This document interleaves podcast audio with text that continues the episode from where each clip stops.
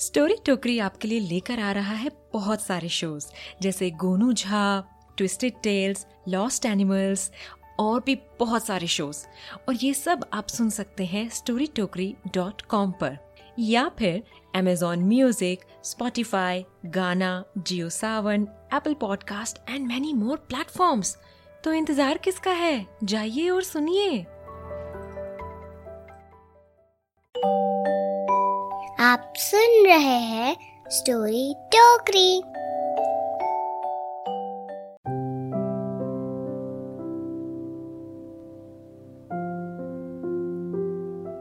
नमस्ते मेरे प्यारे बच्चों। एक बार फिर से स्वागत है आपका स्टोरी टोकरी में, मेरे, यानी स्नेहा के साथ। आज हम सुनेंगे स्टोरी टोकरी ओरिजिनल्स की एक और कहानी। थोड़ा है, थोड़े की ज़रूरत है। निम्मी स्कूल यूनिफॉर्म में भागते हुए अपने कमरे से आई और टेबल पर प्लेट में रखा पोहा खाने लगी। रसोई से आई ने झाँक कर उसे देखा। खा रही हो या निगल रही हो? रोज का यही है तेरा निम्मी। थोड़ा जल्दी नहीं उठ सकती सुबह? निम्मी ने पोहे से भरे मुँह से बोला, कल पक्का आई, कल पक्का मुर्गे के साथ ना निम्मी भी उठेगी कल। नीचे से उसके पापा ने बाइक स्टार्ट करके उसको आवाज़ लगाई, निम्मी आ रही हो या मैं जाऊँ? निम्मी ने फटाफट बस्ता उठाया। आई ने भी उतनी ही तेज़ी से उसका टिफ़िन लाकर उसे दिया।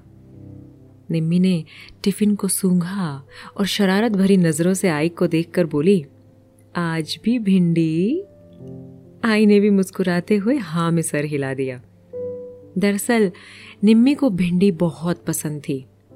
इतनी कि उसे रोज भिंडी दी जाए तो भी उसका मन नहीं भरता था। और पापा को भिंडी कुछ खास पसंद नहीं थी। उनकी मनपसंद सब्ज़ी थी लौकी। लेकिन लौकी के नाम से ही निम्मी की भूख मर जाती थी। आई भी हर दूसरे दिन घर में भिंडी ही बनाती थी। वैसे तो पापा कभी पूछते नहीं थे, लेकिन आई अपने आप से ही पापा को सुनाने के लिए बोलती रहती थी। पता नहीं, ये सब्ज़ी वाले आजकल अच्छी लौकी रखते ही नहीं। पता तो पापा को सब था, लेकिन कुछ बोलते नहीं थे। अंदर ही अंदर हँसी आती थी उनको। निम्मी, लाडली जो थी उनकी। स्कूल में एनुअल डे की तैयारी चल रही थी। उस दिन लंच टाइम में निम्मी रिहर्सल के चलते थोड़ा लेट हो गई। वो जब टिफ़िन लेकर ग्राउंड की तरफ़ जाने लगी तो देखा स्कूल गेट के पास आम के पेड़ के नीचे कोई लड़की खड़ी है। वो गेट की तरफ़ ही देख रही थी। ऐसा लग रहा था जैसे किसी का इंतज़ार कर रही थी। निम्मी ने पास जाकर देखा तो पहचाना कि वो बरखा थी, उसकी सीनियर।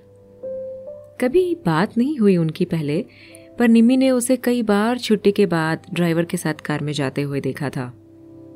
निमी ने उसके पास जाकर उससे पूछा, हाय वेट कर रहे हो आप किसी का? बरखा ने भी निमी को पहचान लिया। निमी को ज़्यादातर सभी लोग पहचानते थे स्कूल में। सबसे बातें करना, उनकी खैर खबर पूछते रहना, ये निम्मी की खास बात थी। बरखा ने कहा हाँ मैं ड्राइवर का वेट कर रही हूँ। वो टिफ़िन लेकर आ रहे हैं। मुझे लगता है ट्रैफ़िक में फंस गए होंगे कहीं। ओह, कोई नहीं लंच मेरे साथ कर लो। अरे, नहीं नहीं थैंक्स बस पहुँचने वाले होंगे वो। अरे, अभी मेरे साथ खा लो, जब वो आ जाएँगे, तब अपना खा लेना। निम्मी को टालना वैसे भी कोई आसान काम नहीं था। उसने बरखा को मना कर ही छोड़ा। और फिर, खाने से शुरू होने वाली दोस्ती की तो बात ही कुछ अलग होती है। एनुअल डे की रिहर्सल के लिए दोनों को स्कूल टाइम के बाद रुकना होता था। दोनों में अच्छी दोस्ती हो गई थी, क्योंकि निम्मी स्कूल से लेट आती थी, इसलिए आई भी उसको दो टिफ़िन बनाकर देती थी। आई के हाथ के बने स्वादिष्ट खाने की फ़ैन हो गई थी बरखा। वो निम्मी को आजकल स्कूल से वापसी में घर छोड़ने लगी। धीरे धीरे बरखा के रहने सहने को देखकर निम्मी को भी उन सब चीज़ों की चाह होने लगी। काश मेरे पास भी ये सब होता। ऐसा ख्याल उसे अब रोज आने लगा। पापा की बाइक से लेकर हाथ में बंधी घड़ी और बैग में रखी हर चीज़ की तुलना करने लगी। उसके व्यवहार में थोड़ा बदलाव आने लगा। कुछ चिड़चिड़ी सी हो गई। कभी कभी झुंझला कर जवाब देने लगी। उस दिन सुबह नाश्ते को जब बैठे तो अचानक से ही बोली पापा हम कार क्यों नहीं लेते? पापा के हाथ में निवाला मुँह में जाने से पहले ही रुक गया। कार? अरे, बाइक है ना अपने पास। पापा, बाइक बाइक होती है। कार कार होती है। पापा को समझ नहीं आया कि क्या बोले। आई ने बात बदलने के लिए टिफ़िन लाकर उसके हाथ में दिया और धीरे से कहा, भिंडी है। निम्मी ने मुँह बनाते हुए कहा, रोज ही बनती है। आई ने निम्मी से ऐसे जवाब की उम्मीद नहीं की थी। आज अचानक से क्या हो गया था उसे? घर वापस आते हुए बरखा के साथ कार में निम्मी कुछ चुप चुप सी थी। बरखा ने बार बार पूछा तो उसने बताया कि सुबह क्या हुआ। बरखा चुपचाप उसकी बातें सुन रही थी। पता है तुम्हें यह बाइक कितनी पुरानी है? मेरे स्कूल लेट पहुँचने के लिए आधी जिम्मेदार तो ना ये बाइक है। और पता है, जब हम संडे को बाहर जाते हैं तो तीनों में से एक भी अच्छे से नहीं बैठ कर जाता है। ऊपर से गर्मी और धूल। तुम्हारे घर में कितनी शांति रहती है। हमारे यहाँ पड़ोस में कोई चिंटू को बुला रहा है, कोई बबलू को बुला रहा है, कोई पिंकी को आवाज़ दे रहा है, कोई मिक्सी ऑन करके बाज़ार से सामान की लिस्ट नोट करवा रहा है। बिजली चली जाए तो और कमाल। बरखा धीरे से बोली तुम हर संडे घूमने जाती हो? हाँ। अरे, ऐसा कहीं नहीं घूमने जाते। वहीं पास के पार्क में जाते हैं। ज़्यादा से ज़्यादा होता है तो कभी चौपाटी चले जाते हैं। वो भी स्पेशल डेज़ पर। हम्म तुम्हें पता है निम्मी, मैं कई बार सोचती हूँ कि काश मेरी भी लाइफ तुम्हारी जैसी होती। क्या? मेरी जैसी? हाँ तुम्हारी जैसी। मेरे मम्मी पापा काम में इतने बिज़ी रहते हैं कि महीने में एक बार भी अगर हमें कहीं साथ जाने को मिले तो मेरे लिए वो भी बड़ी बात होती है। इंपॉर्टेंट ये नहीं है कि कहाँ जाते हैं। सब साथ जाते हैं, ये इंपॉर्टेंट है। जब बारिश में मैं किसी बच्चे को बाइक के पीछे रेन कोट में बैठे हुए मज़े लेते हुए देखती हूँ ना, मुझे वो बाइक हर कार से अच्छी लगती है। हम दोनों आते भले ही अलग सवारी से हों पर आते तो एक ही स्कूल में है ना? और पता है, जैसे तुम शोर कह रही हो ना, वो आवाज़ें हमें एहसास दिलाती हैं कि हम अकेले नहीं हैं। मेरे घर की शांति को सन्नाटा भी कह सकते हैं। निम्मी के टिफ़िन में जो जरा सी भिंडी बची हुई थी, बरखा उसे खाने लगी और बोली, ज़िंदगी में सबको सब कुछ नहीं मिलता निम्मी।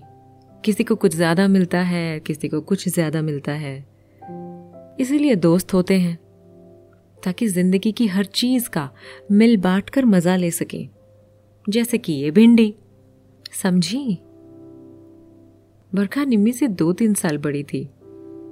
पर वो ऐसी बातें भी कर सकती है, निम्मी ने कभी सोचा नहीं था। उस दिन रात को वो अपने कमरे में बैठकर किताब पढ़ रही थी। आई और पापा हर दिन से ज़्यादा चुप थे आज।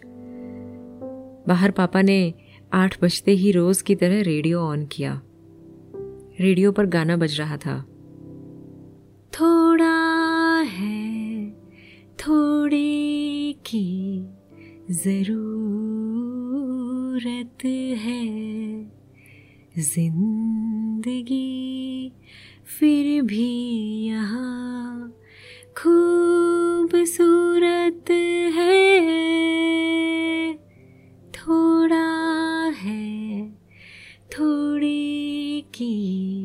ज़रूरत है। ऐसा लग रहा था जैसे खास निम्मी के लिए ही गाया हो किसी ने। उसने किताब नीचे रखी और बाहर गई। किचन में जाकर काम में आई का हाथ बटाने लगी। कोई कुछ नहीं बोल रहा था। फिर धीरे से निम्मी बोली, भिंडी अच्छी बनी थी। और फिर पापा को सुनाने के लिए थोड़ा ज़ोर से बोली आई अगर लौकी अच्छी मिले ना कल तो ले लेना। मुझे लौकी के कोफ्ते भी अच्छे लगते हैं।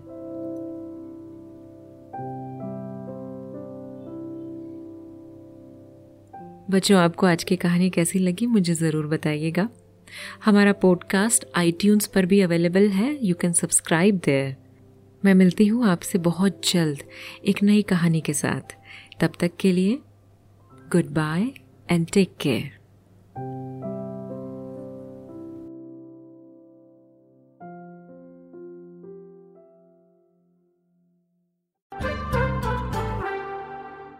अरे बहुत सुना बीरबल तेनाली अब आई गोनू झा की बारी।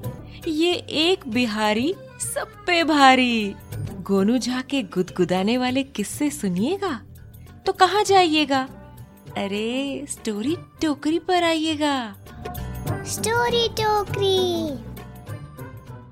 Visit storytokri.com